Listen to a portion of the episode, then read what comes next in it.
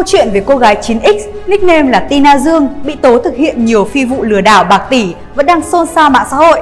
Mặc dù sự việc vẫn đang được điều tra, nhưng những gì mà các nạn nhân tường thuật khiến nhiều người liên tưởng đến những bộ phim Hollywood vì độ kịch tính và những chi tiết gây sốc. Liên quan đến vụ việc, một câu hỏi nhiều người vẫn băn khoăn là vì sao có những người có thể bị thao túng tâm lý một cách khó hiểu như vậy.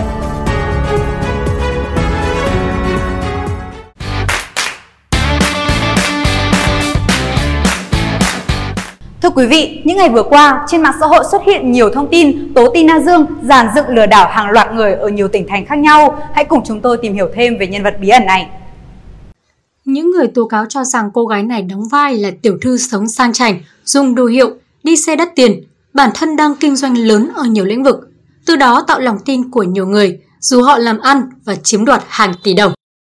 Nhóm các nạn nhân đã tập hợp lại để cùng gửi đơn tố cáo Tina Dương và truy tìm cô gái này để báo cho cơ quan công an xử lý. Thực tế, mới đây, Công an thành phố Phan Thiết, tỉnh Bình Thuận có mời Tina Dương lên làm việc.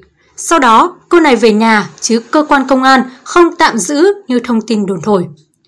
Theo trưởng công an thành phố Phan Thiết, đây là buổi làm việc rất bình thường. Hiện tại cũng không có việc 15 người gửi đơn tố cáo.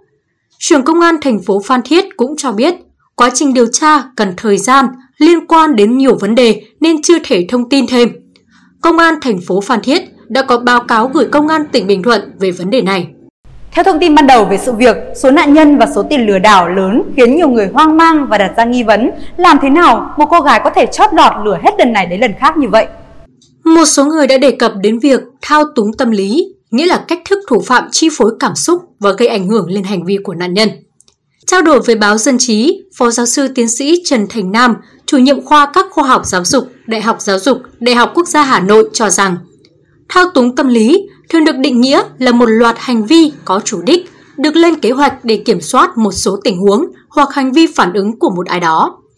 Vì lợi ích của bản thân, mỗi người đều từng cố gắng tác động đến tình huống hoặc tâm lý, hành vi của người khác bằng cách đe dọa kết thúc mối quan hệ, trở nên hung hăng, mất kiểm soát khi bị từ chối.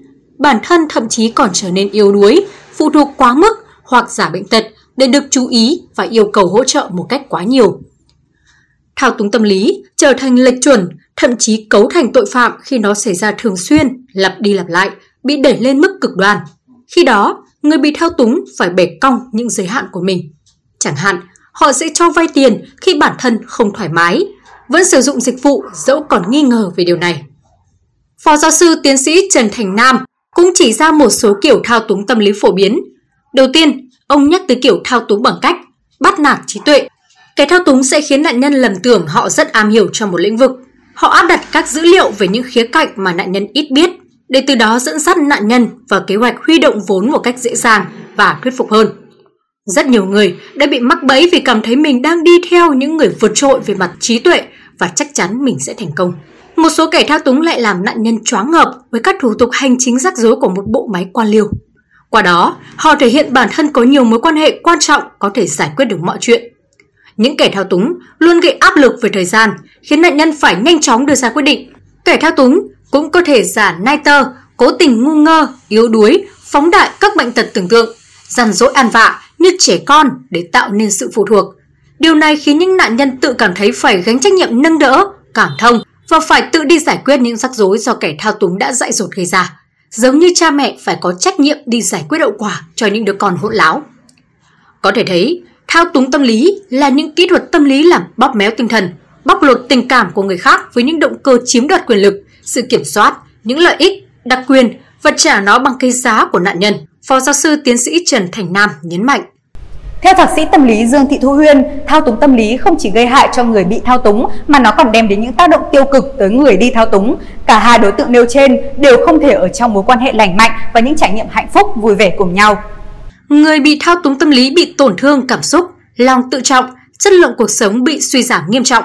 Còn người đi thao túng người khác thì các vấn đề về tâm lý của họ nặng hơn. Thạc sĩ tâm lý Dương Thị Thu Huyên cho rằng những người bị thao túng tâm lý không hẳn là người nhẹ dạ cả tin Thay vào đó, những người dễ dãi, dễ thỏa hiệp và sống phụ thuộc quá nhiều vào cảm xúc của người khác sẽ dễ trở thành con mồi cho những người đi thao túng tâm lý. Bác sĩ Huyền cũng đưa ra giải pháp phù hợp để mỗi người có thể thoát khỏi tình trạng bị thao túng tâm lý, chính là việc không chấp nhận sự độc hại từ bất cứ ai. Để tránh bị thao túng tâm lý trong tình cảm, tôi nghĩ đầu tiên chúng ta phải luôn tỉnh táo, thiết lập ranh giới rõ ràng cho từng mối quan hệ và không thỏa hiệp với sự độc hại dù nó đến từ ai.